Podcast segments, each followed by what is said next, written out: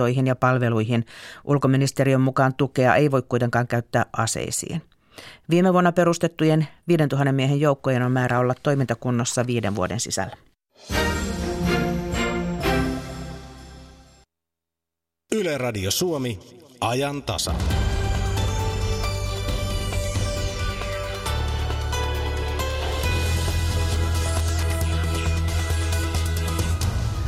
Kuten uutisissa kerrottiin, on asetteollisuusyhtiö Patrian tiedotustilaisuus Ugandan vyhdistä juuri alkanut.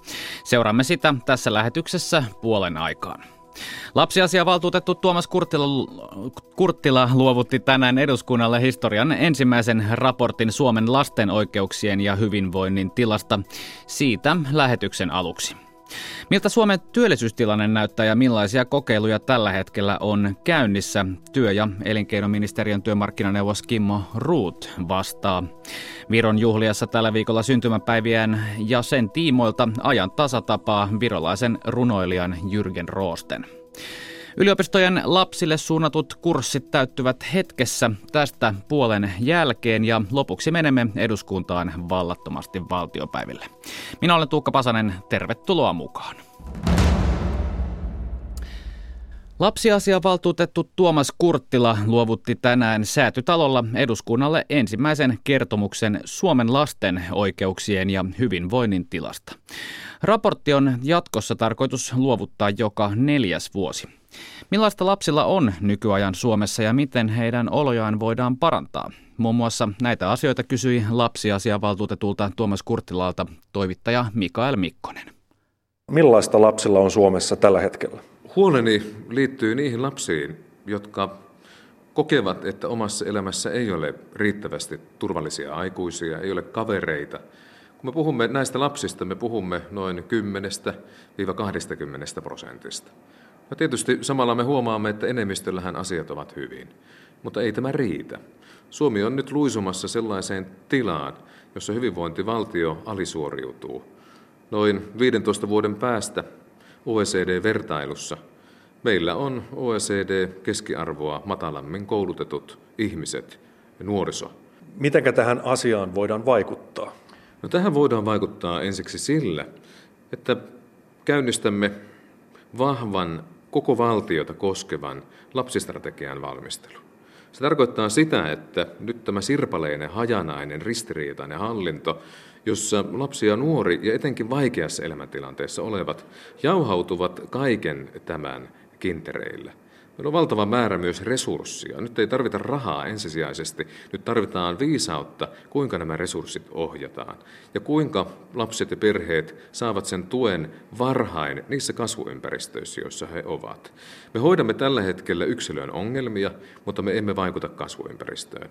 Yksi sana, mikä toistui useasti täällä säätytalolla pidettyisissä puheissa, oli lapsipolitiikka.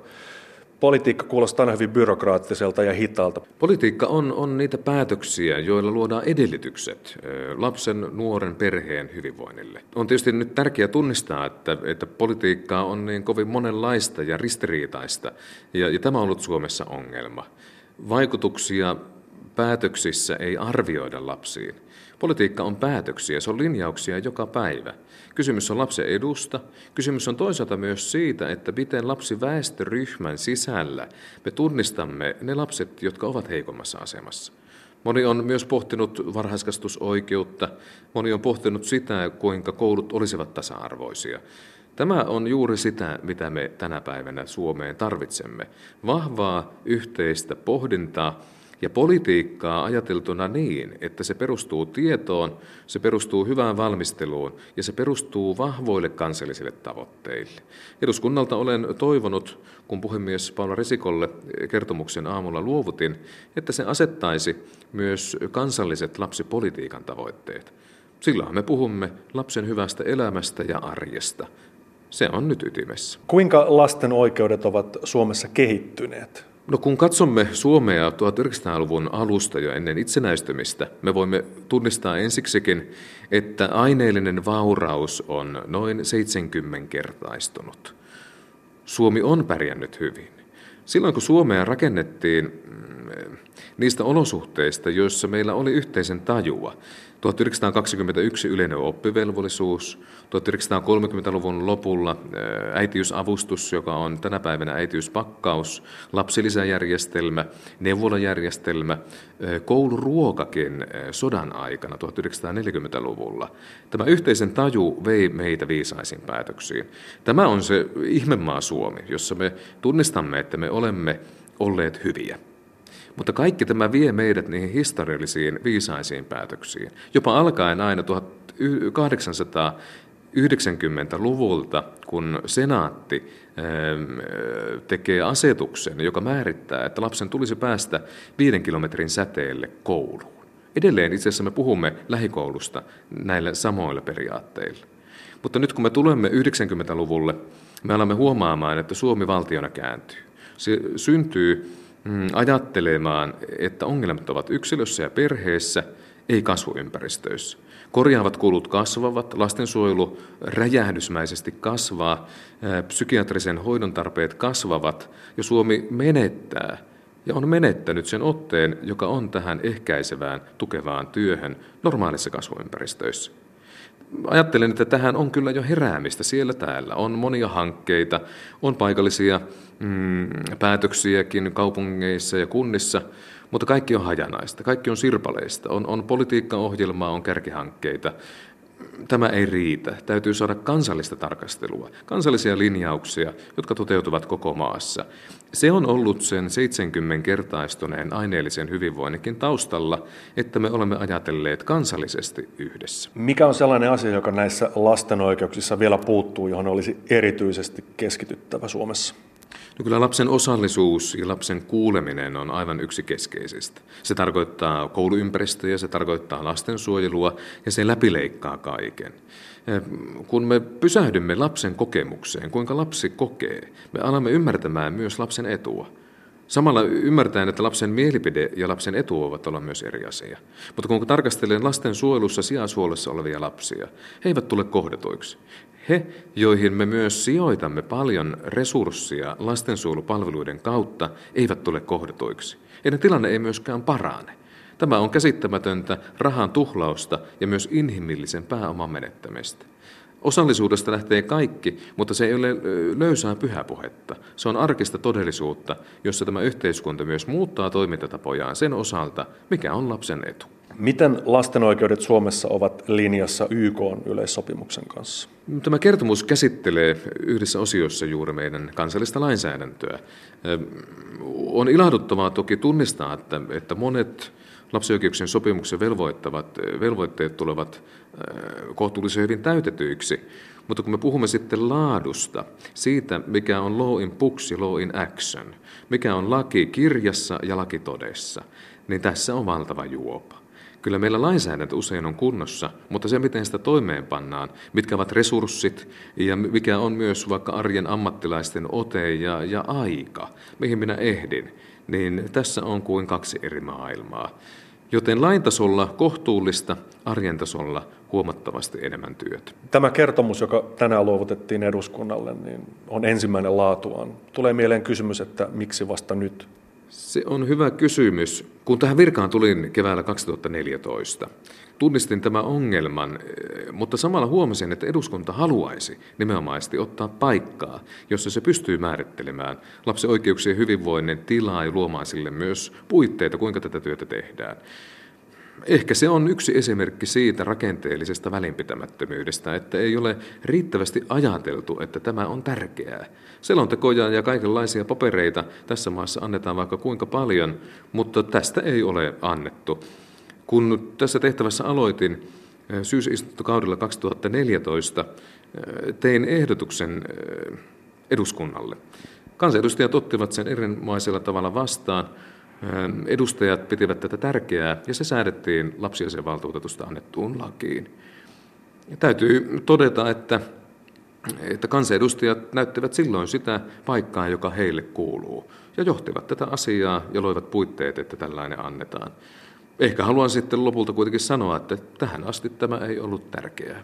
Lapsiasiavaltuutettu Tuomas Kurttila, mikä on tämän mietinnön perimmäinen viesti? Viesti on se, että Suomi pystyy paljon parempaan takaakseen kaikkien Suomen lasten hyvän tulevaisuuden ja tämän päivän. Sellaisena kuin me nyt näemme Suomen, se ei ole hyvä kaikille lapsille ja Suomen hyvinvointivaltiona alisuoriutuu. Me käytämme rahaa, me käytämme resursseja, mutta tuloksia ei riittävästi näy. Viestini on, Suomen on vakavoiduttava ja unohdettava ne kevyet pyhäpuheet, että me olemme lapsen oikeuksien hyvinvoinnin ihmemaa. Emme me sitä ole, kun me emme ole sitä kaikille lapsille. Näin totesi lapsiasiavaltuutettu Tuomas Kurttila. Mikael Mikkonen haastatteli. Miltä työllisyystilanne näyttää Suomessa? Tilastokeskus kertoi toissapäivänä, että avoimeksi ilmoitettujen työpaikkojen määrä on kasvanut. Huono uutinen on, että työnantajien mukaan kaikista avoimista työpaikoista yli puolet on vaikeasti täytettäviä. Mitä Suomessa oikein nyt tehdään työllisyyden eteen ja mitä nämä luvut kertovat käytännössä? Siihen vastaa työmarkkinaneuvos Kimmo Ruut työ- ja elinkeinoministeriöstä. Luvut kertoo sitä, että hyvän, hyvän taloustilanteen ansiosta työpaikkoja on syntynyt paljon, mutta meillä on samaan aikaan edelleen työttömyys kohtuullisen korkealla tasolla ja tämä kertoo tästä paljon puhutusta kohtaanto-ongelmasta.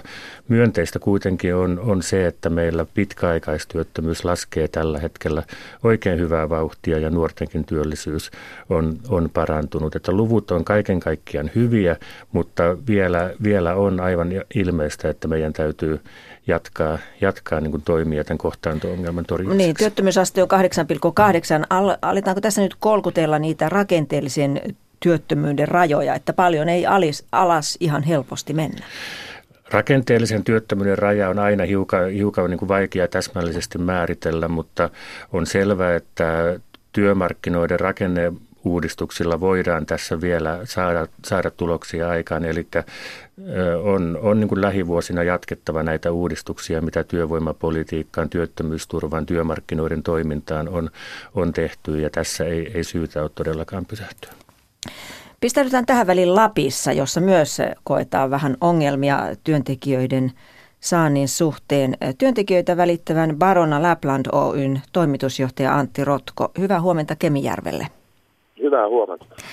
Lapissa tarvitaan erityisesti kausiluonteisia työ, työpaikkoja tai työntekijöitä ja paikkoja ei saada täytettyä. Kuinka huutava pula työntekijöistä on tällä hetkellä? No kyllä se talvisesongin aikana niin, niin on, on, jää varmaan parikymmentä prosenttia työtehtävistä täytettyä ja sitten se tietenkin rasittaa sitä paikalla olevaa organisaatiota, eli aika kiireisenä pitää ja sitten pahimmillaan se tietenkin näkyy mahdollisesti laadussa myöskin. Eli siellä tarvittaisiin esimerkiksi kokkia, tarjoilijoita, myyjiä ja niin edelleen ja ei vain löydy työntekijöitä? Ei löydy riittävästi työntekijöitä, että ainakaan Suomesta, että kansainvälistä työvoimaa myöskin sitten ollaan ennen menemässä määrin ruvettu hakemaan. Mutta kun työntekijät sanovat, että siellä maksetaan niin huonoa palkkaa, että sinne ei kannata lähteä eikä sillä elä. Ja saman aikaan muun muassa Kauppalehti uutisoi loppuvuodesta, että Lapin matkailulla menee paremmin kuin koskaan. Niin, niin onko siellä nyt ahneus vallalla?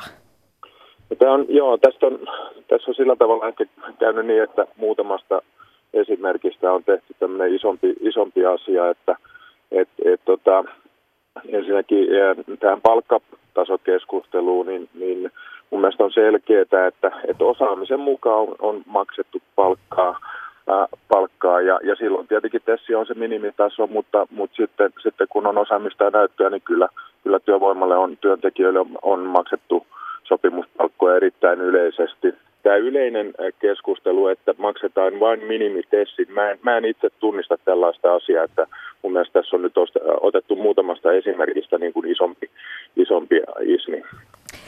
Parona Laplandin toimitusjohtaja Antti Rotko, kiitokset näistä tiedosta ja hyvää päivänjatkoa sinne Lappiin. Kiitos samoin. Kiitoksia. Työmarkkinaneuvos Kimmo Ruut työ- ja elinkeinoministeriöstä. Mikä on teidän käsityksenne tästä Lapin työvoimapulan syistä?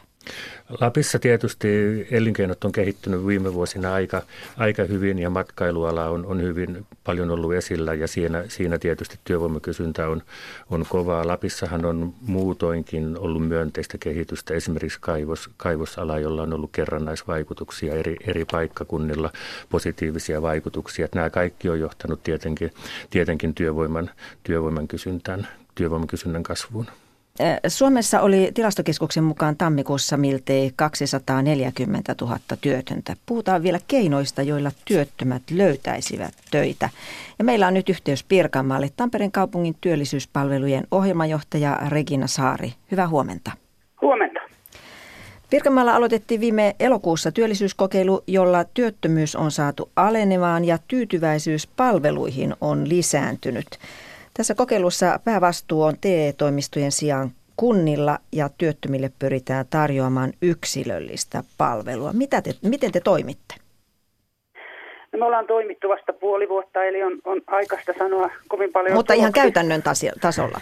Käytännön tasolla toimimme niin, että olemme tuoneet TE-toimiston rinnalle kuntien palvelut tukemaan työllisyyttä. Millaisia palveluja? Ratkaisuja. No meillä on omaa henkilöstöä kunnista sijoitettuna noin 200 Pirkanmaan kokeilussa tekemään TE-toimiston virkailijoiden rinnalla työtä asiakkaiden eteen. Ja tällä me pystytään turvaamaan työllisyyspalvelut asiakkaille kaikissa meidän kokeilukunnissa lähipalveluna ja turvaamaan jokaiselle meidän työnhakijalle myöskin oma valmentaja, joka auttaa tässä työllistymisessä. Meidän kokeilun kohderyhmän asiakkaat ovat pääasiassa pidempään työttömänä olleita tai henkilöitä, joilla ei ole vakiintunutta työ, työhistoriaa ja tässä tarvitaan aika paljon räätälöintiä, että se työllistymiskynnys ylittyy. Millaisia tuloksia olette saaneet? Asiakaspalaute on meillä todella hyvää tästä henkilökohtaisesta palautteesta, no, henkilökohtaisesta ohjauksesta johtuen. Eli meillä on noin 4000 asiakkaan palautteet tällä hetkellä ja palaute on erinomaista. Mutta onko löytynyt Me, töitä? Töitä on löytynyt myöskin ja kohderyhmä huomioon ottaen, niin meillä aktivointiasteet on kunnissa noussut merkittävästi. Eli ne kohderyhmän asiakkaat, jotka eivät ole päässeet töihin, ne ovat työllistymistä edistävissä palveluissa, erityisesti koulutuksissa, valmennuksissa, työkokeilussa, kuntouttavassa työtoiminnassa, kukin yksilöllisten tarpeidensa mukaisesti. Tampereen kaupungin työllisyyspalvelujen ohjelmajohtaja Regina Saari, kiitokset. Kiitos. Näitä vastaavia alueellisia kokeiluja on Pirkanmaan lisäksi ollut muillakin paikkakunnilla. Turussa, Kuopiossa, Porissa, Rovaniemellä ja niin edelleen. Ovatko kokemukset olleet hyviä muuallakin? Nyt niin, niin kuin Saari totesi, nämähän on vasta käynnistyneet nämä kokeilut muutama kuukausi, kuukausi takaperin viime, viime syksynä ja meillä ei ole vielä kattavaa arviointia näistä tuloksista. Meillä on arviointitutkimus on, on tilattu ja sitä tullaan tämän vuoden aikana niitä tuloksia saamaan. Entä käsityksiä? Esiin. Käsitykset ovat sellaiset, että meidän, meillä tota, tämä yksilöllinen palvelu, joka tässä nousee hyvin vahvasti esiin tässä Pirkanmaan mallissa, niin sehän on aivan ilmeisesti ratkaisu, jolla, jonka avulla työttömät pääsee urallaan eteenpäin ja helpottaa työllistymistä. Tämä on aivan ilmeinen, ilmeinen eikä mitenkään yllättävää, että tämähän on vain kysymys resurssoinnista, että kuinka paljon asiakaspalveluun voidaan, voidaan niin panostaa henkilökuntaa ja, ja tukea ja apua ja miten se palvelu sitten suhteutuu muihin, muihin tekijöihin. Mutta jos se on juuri se avainsana, niin eikö olisi järkevää panostaa juuri siihen? Kokeiluja on tällä hetkellä käynnissä monia ja ne, ne arvioidaan. Meillä on näiden kunnallisten kokeilujen lisäksi myös sitten näitä ostopalvelukokeiluja ja kun tämä maakunnallinen kasvupalvelu etenee, sen valmistelu etenee kaikissa maakunnissa, niin siinä tullaan vetämään yhteen nämä tulokset kaikista kokeiluista ja, ja varmasti yksi tekijä silloin on, on tämä yksilöllisen asiakaspalvelun arviointi. Se on, on epäilemättä, epäilemättä aivan keskeinen tekijä pitkään työttömänä olleiden työllistymisessä. Niin kuin tuossa kuultiin, Pirkanmaalla ainakin ne kokemukset ovat olleet hyviä, mutta siis tämä kokeilu on loppumassa vuoden, vuoden lopussa, niin, niin jos keino on todettu hyväksi, niin mitä miettimistä siinä enää on? Siinä on se, se miettiminen, että miten nämä kaikki ainekset sitten rakennetaan täällä, kun vuonna 2020 siirrytään, siirrytään maakuntiin. Eli TE-toimistot, ely ja monet muut valtion palvelut siirtyy maakuntien vastuulle ja siinä tämä toimintatapa uudistuu merkittävästi. Näin totesi työmarkkinaneuvos Kimmo Ruut. Päivi Neitiniemi haastatteli. Ajantasa seuraa tällä viikolla Viron satavuotisjuhlintaa. Katarina Lahtonen lähti baarikierrokselle Tallinnassa ja tapasi runoilija Jürgen Roosten. Rooste on johtanut Viro-instituuttia Helsingissä, joten hänellä on perusteita naapurimaiden vertailuun. Viro on hänestä nyt vailla linjaa. Kuinka sun lähe? Niin kuin tavallisella virolaisella idiootilla, aina niin kuin, ylös ja alas sitten aina. Viime vuosina olen ajatellut, että miten tuommoinen runoilija Virossa toimii. Kyllä mä oon valtion kirjailija palkalla. Että, että mä oon niin virallisesti Viron valtion yksi, yksi noin onko siellä kahdeksan tai kymmenen kirjailijaa Viron valtion palkalla. Mä yksi niistä virallisesti, mutta oikeasti tunnen itse, itseni pähkähulluna. Mä en löytää tuommoista omaa paikkaa. Ihmisenä äh, olen vähän enemmän eksynyt kuin sitten parikin kolme, neljä, viisi vuotta sitten.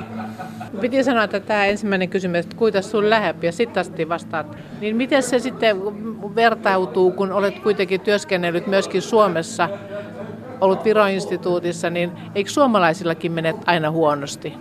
Täytyisi palata Suomeen. Että, että mä en aina ajatellut, että Suomi on niin tämä oikea paikka. Oikea paikka ihmisellä asuu, työskennellä, rakastaa – No mutta sullahan oli perhe täällä ja ikävä tänne ja koirallakin oli ikävä. Kyllä, kyllä koirallakin oli ikävää, mutta ja mulla on oikeasti nyt tällä hetkellä kolme kissa. Ja kyllä kun mä Suomen tulisin, mä ottaisin kissat mukaan. Jos mä vertaan nykyveroa nyky-Suomeen, sitten äh, Suomi on silti minusta runoilijalle parempi paikka. Kuka täällä Virossa nyt äh, lausun runoja tai rakasta niitä. Että mä haluaisin asua Turussa. Mä haluaisin asua, asua Turussa ja mulla olisi siellä turkulainen rock'n'roll bändi, että mä laulaisin oma runoutta siellä. Tommosia, kun ihminen tulee vanhaksi, tuommoista ajattelee. Ja ihan jo 40 hämöttää.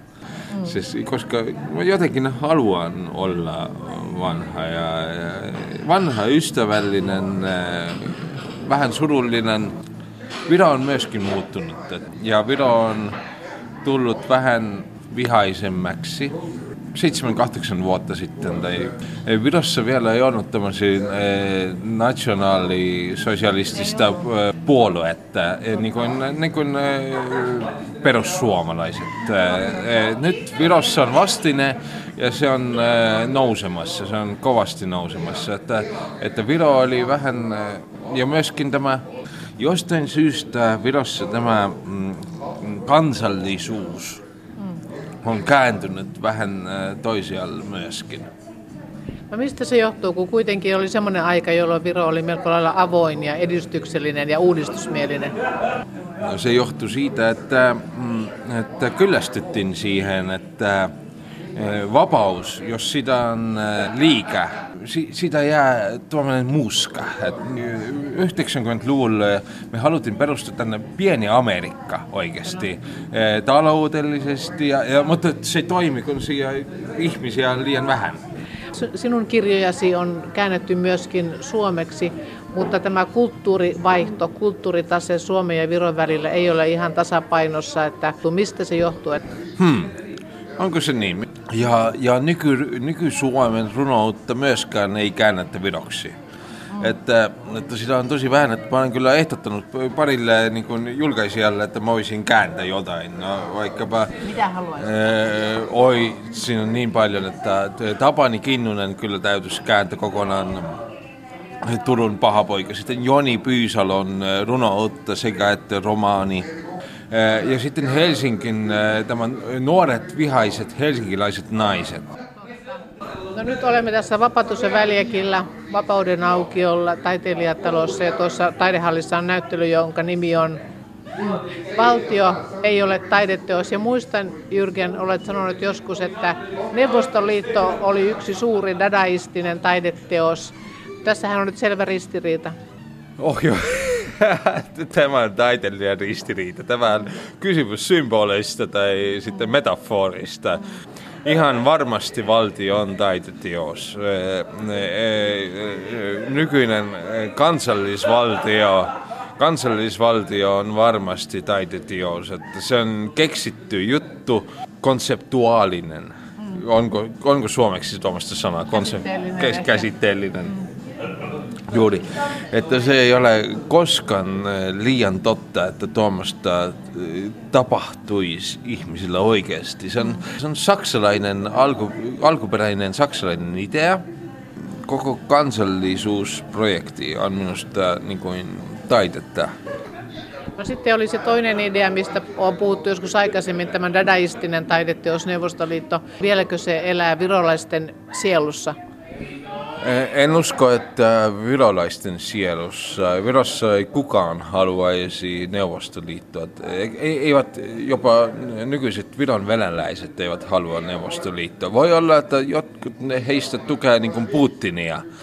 Ja se on ihan varmaa, että, että kyllä tämä muistoissa elää, ja, ja, mutta nuoremmat eivät tiedä enää siitä mitään. Lapseni myöskin, yksi tyttäreni on 16 ja, ja höpä, ja, ja poikani on 11 Emil. Heillä on niin joku, jonkinlainen käsite, että mitä se Neuvostoliitto oli, mutta ylipäänsä he eivät tietä sitä. Ja vaan jos mä kerron heille jotain, niin sitten ne nauravat, oh, iska, tosiaan, vai oliko tuommoista vai että seisotko tosiaan niin kuin, äh, odottaen leipää kolme tuntia, oliko se totta? No se on, oli kyllä totta. Tällä hetkellä Viron nuoret puhuvat siitä, että oi joo, että mä oon jo sen verran vanha, että mä muistan miten se oli, että kun Facebookia ei ollut vielä. Mä muistan miten oli elämä ilman Viron valtiota. Mitä muuten sulla lukee siellä kaulassa? Tällä keskellä on sitten kirjoitettu Haul. Se on Alan Ginsbergin runosta Ulvo. Ja se on mun sisäinen tunne myöskin. Mennäänkö vielä pallibaariin? No mennään vallibaariin. Kyllä siellä sen nykyään enemmäkseen tuommoinen äh, natsipaikka. Tuuku, tuukun pieni tappelu tai jotain, sen kyllä sä saisit nauhalle. Runoilija Jyrgen Roostetta haastatteli Katarina Lahtonen. Eesti Vabariik, Eesti õigusriik see on loomingu üks kõige raskemaid osi. varahommik, pikk Herman, hümn ja lipp. Viro juhlii sata vuottaan. Ajantasa on menossa mukana.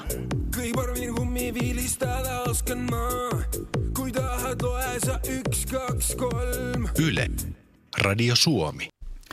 Ja Virosta kotimaahan Suomeen Patrian tiedotustilaisuus on parhaillaan käynnissä, jossa tätä Uganda-vyyhtiä perataan. Ja studion on saapunut nyt toimittajamme Maria Alakokko.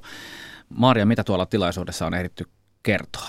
No ei vielä oikeastaan paljon mitään, mutta siis äh, Patrian toimitusjohtaja Olli Isotalo sanoikin jo heti aluksi, että mitään suurta uutista ei tänään ole luvassa, vaan tiedon muruja. Eli nyt käydään tarkkaan läpi se, että mitä missäkin kohtaa tapahtui ja sitten myöskin se, että, että mitä Patria aikoo muuttaa tämän tapahtuneen perusteella. Että mit, miten heillä esimerkiksi jatkossa päätetään siitä, että kuka esittelee missäkin mitäkin. Ilmeisen yksityiskohtaisesti. Siis siellä mennään nyt erittäin yksityiskohtaisesti, mutta että mistä tämä kaikki alkoi, niin tämä alkoi tämän liikemiehen kanssa, joka nyt siis siellä Ukandassa löytyi kuolleena erikoisissa olosuhteissa, niin hänet Patrian edustaja tapasi ensimmäisen kerran jo marraskuussa 2016. Ja se ei liittynyt millään tavalla Ukandaan. Tähän Ukandaan ei päästy vielä lainkaan, mutta se liittyi Pakistaniin. Eli se oli lähtökohta. Ja kuunnellaan nyt, mitä Olli Isotalo tähän liittyen sanoo. Mutta että silloin liikemies, suomalainen liikemies otti yhteyttä, otti yhteyttä Patrian myyntipäällikköön suuren pakistanilaisen yrityksen edustajana. Hän kertoi olevansa tämän yrityksen edustaja. Ja, ja tapaaminen yhtiön kanssa päätettiinkin järjestää Suomessa ajatuksena keskustella siitä, että voisiko Pakistanissa olla yhteistyötä. Mä en tätä pakistanillisen yrityksen nimeä nyt ajatellut tässä sanoa, mä tulen siihenkin kohta, miksi en sitä sano, mutta sen kerron, että se on ihan oikeasti suuri yritys. Se on itse asiassa yritysrypäs, mutta siellä on myöskin valmistavaa, siis teollista toimintaa. Tämä yritys tekee tuotteita merkittävässä määrin ja on ainakin kahden pohjoismaisen pörssi, hyvämaineisen pörssiyrityksen, yhden suomalainen, toinen ruotsalainen yhteistyökumppani Pakistanissa. Että katsoisin, että on, on siinä mielessä ihan vakava, vakava yritys. No tämän pakistanilaisen yrityksen kanssa sitten hierottiin näitä kauppoja pitkään ja ne sitten loppujen lopuksi menivät pieleen. Ja siihen liittyy nyt sitten myöskin julkisuudessa ollut tieto Romaniasta, koska Pakistanilla ja Romanialla on läheiset suhteet ja, ja sitä kautta katsottiin, että, että Patria voisi saada ehkä sitten jotakin hyötyä tästä myöskin Romaniaan suuntaan. Mutta tosiaan niin tähän liikemieheen, niin miten, miten tähän päädyttiin tähän Ugandaan, niin siitä ei tullut vielä mitään tietoa. Mutta sellaisen Olli Isotalo mainitsi, että nämä esitteet, joista nyt on puhuttu paljon, niin sellaisia voi kuka tahansa poimia – niin kuin heidän tiloistaan, että ne eivät ole sen kummempia. Että sellaisen käsityksen sain siitä, kun kuuntelin sitä, sitä tiedotustilaisuutta. Ja sehän on hyvin, siis siellähän oli valtavasti porukkaa siellä tiedotustilaisuudessa, että he itsekin ihmettelivät, että kuinka tänne on näin paljon tullut ihmisiä, kun enää ei ole niin paljon tiedotettavaa. Ja Olli Isotalo halusi myös sanoa siitä, että, että tämä on ollut Patrialle tosi iso juttu ja hän on erittäin pahoillaan siitä kaikesta, mitä on tapahtunut. Kuunnellaan, mitä hän sanoo. Olen tietysti äärettömän pahoillani ja surullinen ennen kaikkea tämän liikemiehen niin kuin omaisten puolesta. Että ei tämä varmaan ole helppoa sielläkään, mutta ennen kaikkea mä olen ja vielä todella paljon pahasti pahoillani Patrian henkilöstön puolesta. Meitä on Suomessa, meitä on yhteensä 2800, joista suurin osa Suomessa. Ja tässä on nyt lähtenyt semmoinen tapahtum, yksittäisistäkin tapahtumista lähtenyt sellainen vyöry liikkeelle. Ja, ja tietty julkisuus, Patriaan keskittyvä julkisuus, jota olen vilpittömästi meidän henkilöstölle pahoitellut. Että ei ole helppoa tällä hetkellä olla patrialainen.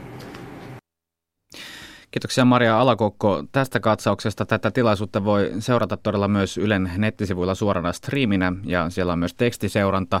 Kerrottakoon sen verran, että juuri ihan pari minuuttia sitten on kerrottu myös, että Suvi Lindeenillä ei olisi Patrian kanssa mitään tekemistä, vaikka asia elää salaliittoteoriana somessa. Lindeen ei ole ollut Isotalon mukaan asiallamme, eikä meillä ole tietoa, millä asialla hän on ollut. Mutta tuota voi siis seurata myös Ylen netistä. Turun yliopiston lapsille tarkoitetut kurssit täyttyvät yleensä minuuteissa. Tiedettä koskevien luentojen ja kesäkurssien lisäksi tarjontaa lisätään. Lapset voivat osallistua nyt hiihtolomalla ja keväällä iltapäivisin tiedekerhojen opetukseen. Tarjolla on muun muassa jännittävää tekemistä laboratoriossa valkoinen takki päällä. Järjestäjän tavoite on kannustaa lapsia tutkijan uralle, joille Joillekin lapsista toiminta oli tuttua, sillä lasten yliopisto järjestää tilauksesta myös tiedesynttäreitä. Turkulainen Teija Aro oli jo tehnyt muovia ja testannut pH-arvoja koeputkessa. Okei. Kattokaa kaikki niitä koeputkia. Tota, niissä pitäisi olla violettia tavaraa. Joillakin nyt saattaa olla vähän enemmän, joillakin vähän vähemmän violettia. Mun kaveri oli, to, tai oli tulossa tänne ja sitten mun iskä vinkkasi mulle, että hei tämmöinen olisi ja se kuulosti ihan kiinnostavalta. Mikä on ollut kaikkein hauskinta tähän mennessä? Ehkä just toi, että testattiin noita värejä, että miten se punajuuri tai se seos niin reagoi niihin sitruuna, mehuun ja kaikki. Mitä muuta odotat tältä kerholta? No, olisi siistiä ainakin tehdä jotain tyli semmosia, mä oon ainakin kotona tehnyt semmoisen niin etikkapommin. Semmoisia olisi kiva tehdä. Ja kaikkea semmoista, niin kuin mistä tulisi tyyli jotain vaahtoja tai silleen vaikka. Sarina Saaristo, miksi sä halusit tulla tänne kerhoon? No, koska mä olin kerran synttäreillä, se oli kivaa. Mitä siellä tehtiin? No, syötiin ja tehtiin vähän verejä. Miten paljon sä oot kiinnostunut kemiasta tai fysiikasta muuten? No, paljon. Voisitko ajatella, että susta tulisi kemisti tai fyysikko isona? Joo. Ilmari Kivelä, miksi sä halusit tulla tänne tiedekerhoon? No, tiede on kiinnostava. Miksi? Siinä tapahtuu kaikki reaktioita ja sitten saa oppia ja sitten oppii kaikki uusia asioita ja no silleen. Mitä oot oppinut tämän aamupäivän aikana? Jostain ö, hapon ja emäksisen mittaan, ö, mittaamisesta. Sitten te teitte myös muovia.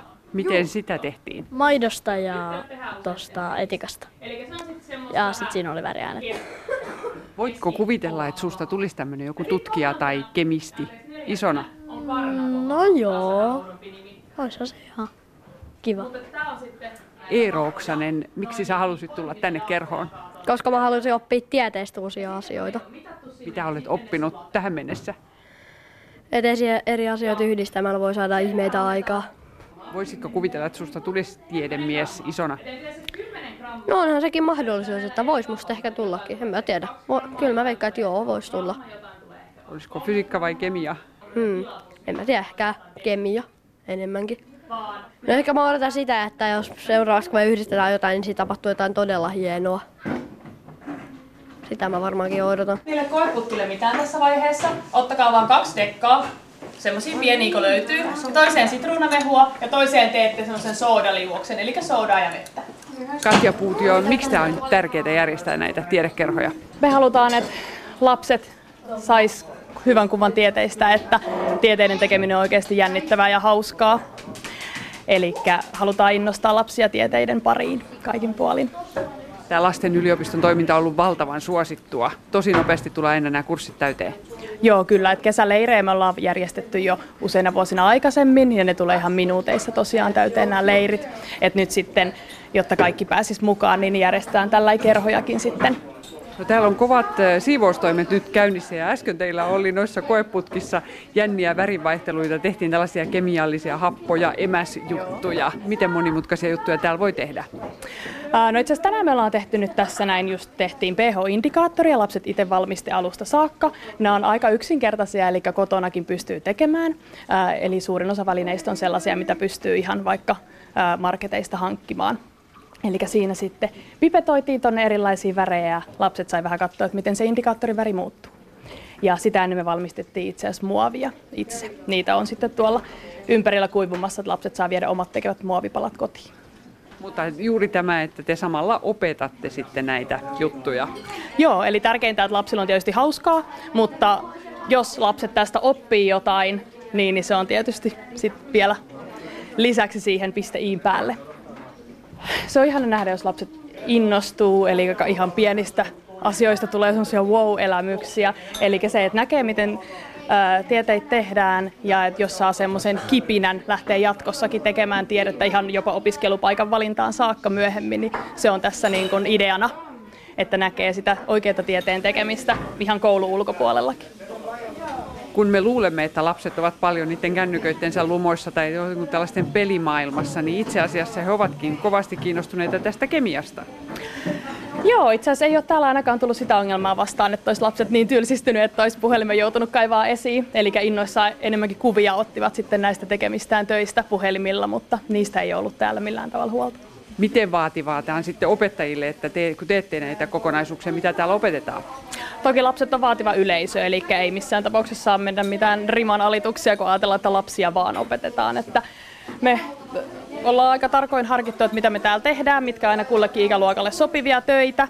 Ja vaikka me ollaan suunniteltu työt valmiiksi, niin me ei anneta mitään lapsille valmiiksi pureskeltuna ja ihan suoraan. Eli me halutaan, että lapset myös oppii ja itse pääsee ajattelemaan, koska tieteistä on kysymys, niin, niin me aina kysellään lapsilta, että miten ja miksi jotain tehdään. näetkö näistä lapsista sitten jo jopa, että sieltä tulee ihan tiedemies tai nainen? No se on nyt vaikea aina tietysti kenestäkään yksilöllisesti mennä sanomaan, mutta ainakin semmoisia kysymyksiä esitetään, että huomaa, että ovat kiinnostuneita ja varmasti johonkin tämmöisiä hakeutuvat jatkossakin. Joo, eli jos sitä soodan kanssa ravisti, niin se sooda aiheuttaa ilmakuplia sinne, niin sit se, sinne tulee vähän niin kuin painetta, jos se peittää sormella. Sarina Saaristoa Kaarenasta, turkulaisia Ilmari Kivelää ja Eero Oksasta sekä toista tiedekurssin vetäjää projektitutkija Katja Puutiota haastatteli Minna Rosval. Seuraavaksi pohditaan, missä määrin yksityisyyden suojaa voidaan nakertaa kansallisen turvallisuuden perusteella. Ehdotus tiedustelulakipaketiksi on päässyt eduskunnan käsittelyyn. Tänään eduskunnassa on puhetta myös naisparien äitiydestä. Nyt on vuorossa vallattomasti valtiopäivillä. Kaija Kelman jatkaa vieraineen eduskunnasta. Ja tultiin samalla koneella Ja tänne eduskuntaan mikrofonin ääreen ovatkin kokoontuneet jo Eero Heinäluoma SDPstä, Päivi Räsänen kristillisdemokraateista ja Pertti Salolainen kokoomuksesta. Hyvää iltapäivää teille. Hyvää iltapäivää. Hyvää iltapäivää. Hyvää iltapäivää. Aloitetaan tästä äh, esityksestä äitiyslaiksi. Siitä on keskustelu alkanut. Eduskunnan lakivaliokunta puolsi äitiyslain säätämistä. Sitä oli ehdotettu kansalaisaloitteessa. Siinä esitettiin, että lapsen synnyttäneen äidin lisäksi äidin naispuolinen, naispuolinen kumppani voitaisiin vahvistaa olevan lapsen äiti, kun lapsi on hankittu yhdessä hedelmöityshoidon avulla. Kannatatteko te esitystä? En, en kannata tätä esitystä. Tämähän oli itse asiassa suurin piirtein tässä muodossa jo viime vaalikaudella valmistelussa oikeusministeriössä ja silloin olin itse valtioneuvoston jäsen ja olin kyllä vaikuttamassa siihen, että sitä ei tuotu silloin eduskunnalle. Perusongelma mielestäni tässä on se, että tässä viedään lapselta mahdollisuus saada isä ja tuo isän tai, tai sukusolun luovuttajan siitä tieto, niin sehän tulee vasta 18 vuoden iässä lain mukaan, joten koko lapsuuden aikana ei tule edes mahdollisuutta näiden geneettisten juurten selville saamiseen. Tämä on poliittisesti ollut aika yksinkertainen sillä tavalla, että, että tässä ainoastaan yksi puolue, kristilliset, ovat olleet eri mieltä. Kaikki muut ovat olleet sitä mieltä, että lakiesitys voidaan hyväksyä. Ja parhaillaan siitä juuri keskustellaan tuolla suuren salin puolella ja, ja siellä on kuultu näitä perusteluja puolesta ja vastaan.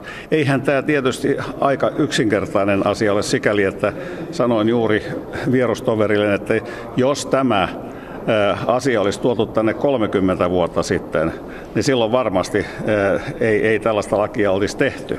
Mutta ajat ovat muuttuneet ja nyt tilanne on sellainen, että niin ihmeelliseltä kuin se kuulostaakin, niin lapsella voi olla kaksi äitiä. Eero Heinäluoma. Tässähän muutos nykytilaan ei ole, ei ole kovin suuri. Eli tälläkin hetkellä on voinut olla kaksi huoltajaa tai kaksi äitiä sillä perusteella, että se toinen vanhemmista on sitten adopt, tehnyt adoption, perheen sisäisen adoption ja sitä kautta saanut nämä samat oikeudet. Eli tarkoittaa sitä, että syntyvällä lapsella voi näin olla kaksi vanhempaa. Et en pidä sitä nykytilanteeseen nähden niin suurena. Mutta ymmärrän tämän keskustelun, koska tähän heijastaa sitä, että tämä perheiden moninaisuus on tämän päivän todellisuutta. Ja tietenkin me tulemme sellaisesta maailmasta, joka oli paljon yksinkertaisempi. Ja perhekestys oli perinteinen miehen ja naisen avioliitto, eikä siihen oikeastaan nyt kuulunut kovin paljon edes avioerotkaan. Et maailma on muuttunut moni puolisemmaksi ja, ja myös perhekestys on laventunut ja sitä tämä lakiehdotus nyt kuvastaa. Ja myös se, että se valiokunnasta tuli näinkin yksituumaisesti, niin kuvastaa tätä muutosta, jossa yhteiskunta elää. Pidättekö todennäköisenä, että tämä voisi mennä läpi? No kyllähän tässä tietysti lakivaliokunnassa suuri enemmistö on tämän takana. Mutta se ongelma, mikä tässä edelleen on ja josta todennäköisesti tänään tullaan äänestämään, on se, että tätä ei ole lainkaan käsitelty perustuslakivaliokunnassa. Ja kuitenkin tässä on kysymys ihan merkittävästä perusoikeudesta. On kysymys hyvin syvistä käsitteistä, äitiydestä, isyydestä. Ja esimerkiksi tuolla lakivaliokunnassa eräät asiantuntijat olivat sitä mieltä, että koska tässä kavennetaan kuitenkin tosiasiallisesti edelleen lapsen oikeutta ja mahdollisuutta saada isä, niin sen takia tämä olisi tullut ja tulisi käsitellä perustuslakivaliokunnassa. Ja vieläkin se on mahdollista. On mahdollista lähettää tämä tänään perustuslakivaliokunnan käsiteltäväksi. Niin, täällähän tulee ilmeisesti äänestys vielä tästä lähettämisestä perustuslakivaliokuntaan. Ja tuossa valiokunnan puheenjohtajahan totesi, että valiokunnan kuulema asiantuntija, tämän alan ekspertti, oli sitä mieltä, että ei ole syytä käsitellä perustuslakivaliokunnassa. Mitä sitten läpimenoon tulee, niin on kai pidettävä aika, aika, sel, pidettävä aika selvänä, että läpimeno on varma. No niin, varmaa tietoa kerrottiin siinä. Siirrytään seuraavaan asiaan. Tiedustelulaki, sekin on mahtava paketti teillä käsiteltävänä.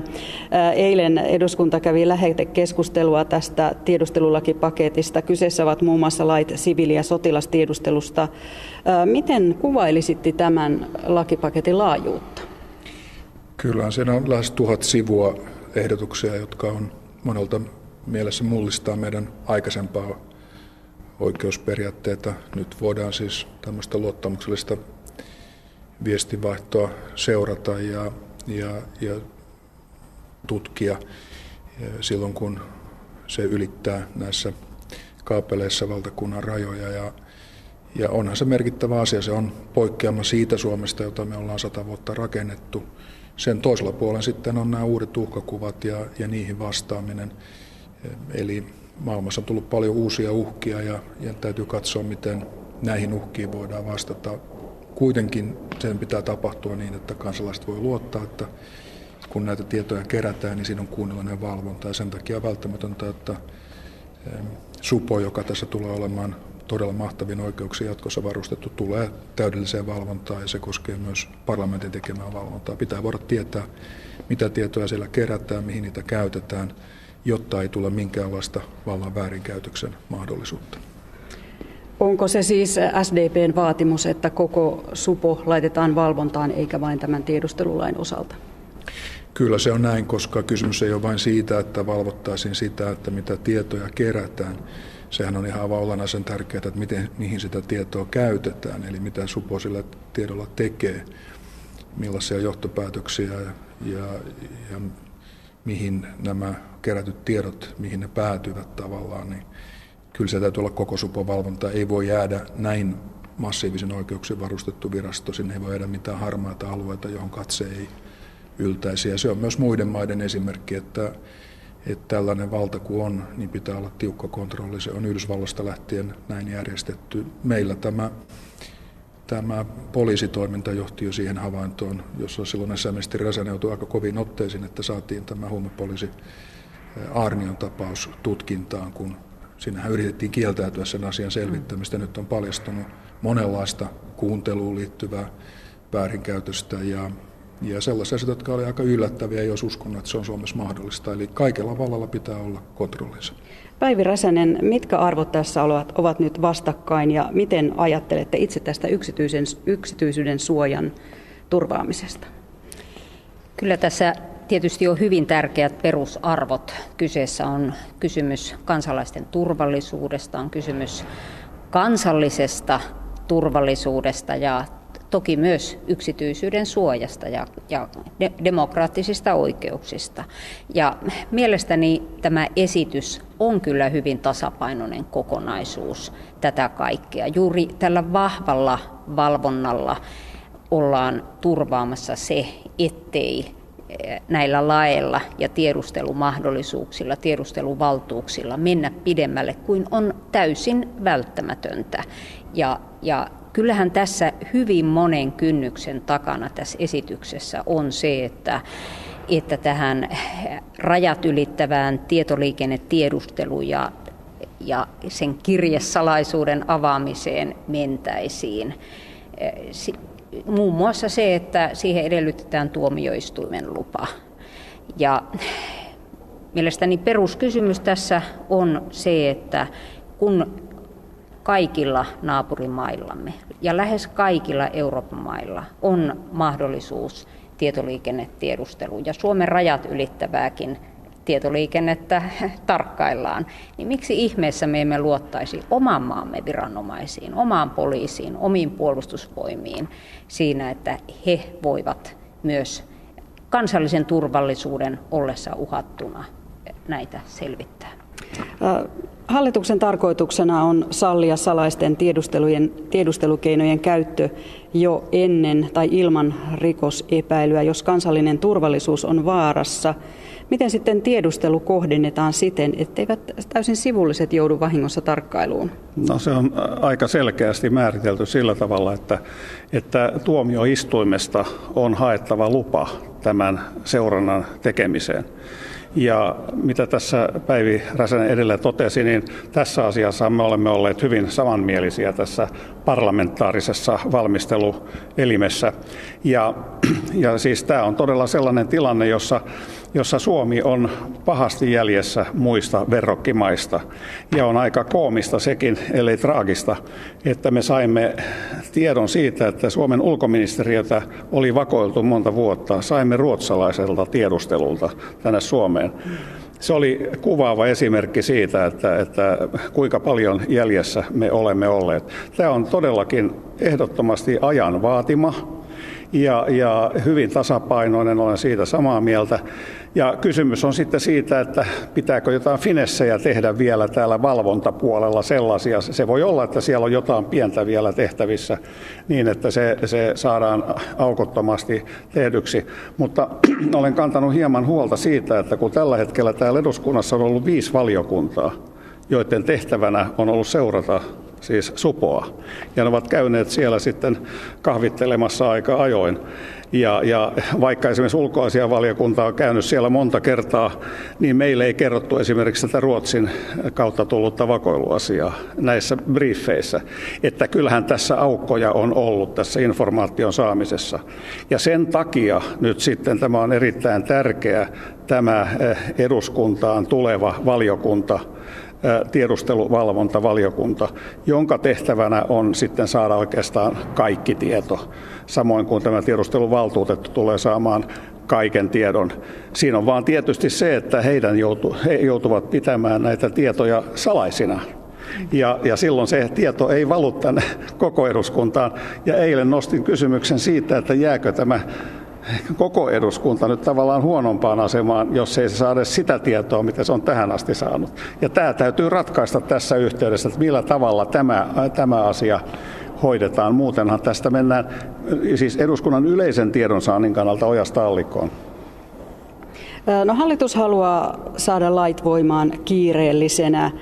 Sosiaalidemokraatit ovat tässä mahdollisesti ratkaisijan asemassa. Jos ryhmä haluaa tiedustelulait kiireellisenä voimaan, niin se sitten saattaa onnistua. Tämä perustuslain muuttaminen kiireellisenä on poikkeuksellista ja se vaatii viiden kuudesosan enemmistön. Mikä on teidän kantanne, Eero Heinäluoma? No yleisesti ei ole tervettä, että perustuslakia muutetaan ilman, että kansalaisilla on siinä mahdollisuus vaalien kautta ottaa kantaa. Nyt onko tässä perusteet siihen, niin arvioimme sen sen jälkeen, kun tämä eduskuntakäsittely näistä lakiehdotuksista on tehty ja on kaikki tieto käytettävissä.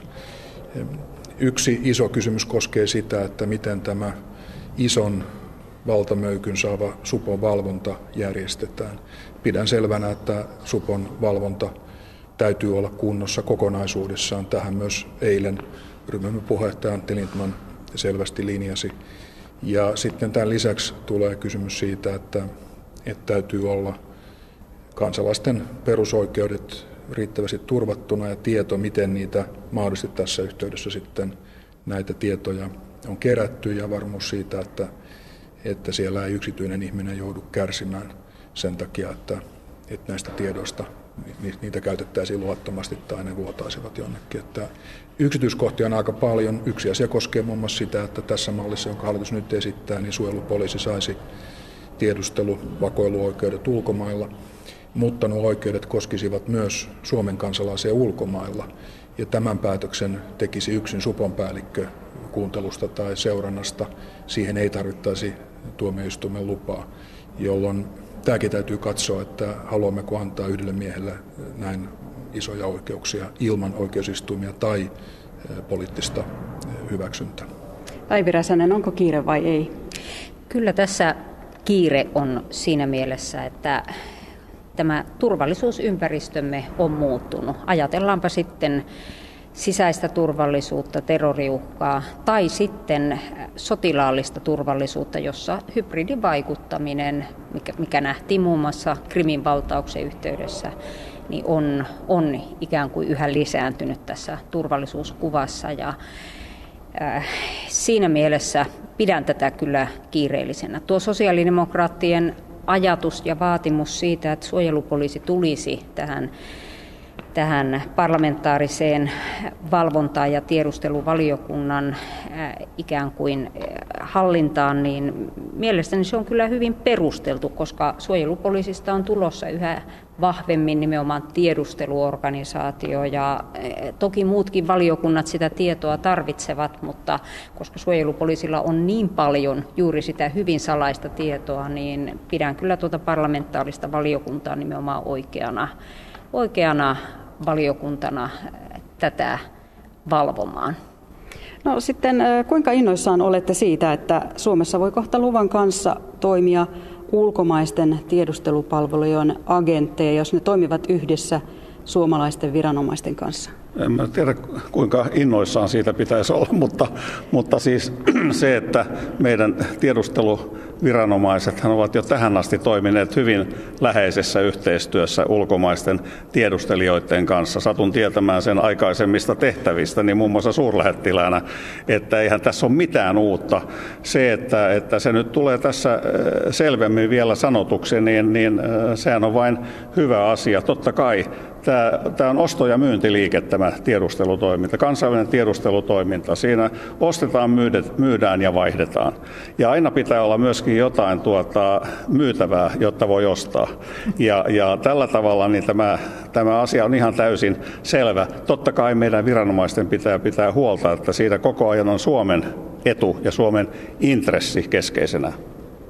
Eero Heinäluoma, tässä on noin 10 sekuntia vastata. Oletko innoissasi? Suhtaudun hyvin kriittisesti siihen, että ulkomaan tiedustelupalvelut saisivat oikeuden seurata suomalaisia millään tavalla. Että tämä täytyy läpivalasta ennen kuin tuollaista lupaa ja jälleen kerran yhdelle miehelle eli supon päällikölle voidaan antaa. Päivi Räsänen.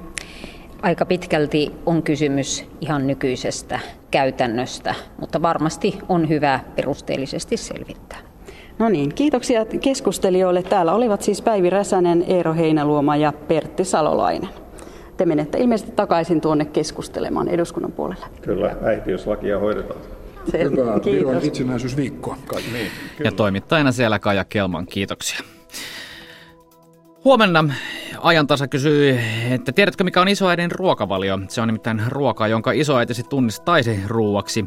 Tähän ruokavalioon uskovat puhtaan terveellisen perusruuan puolesta puhujat ja kaikki muu. Täällä logiikalla esimerkiksi suosiotaan kasvattavat härkäpapu ja e, kauratuotteet olisivat epäterveellisiä.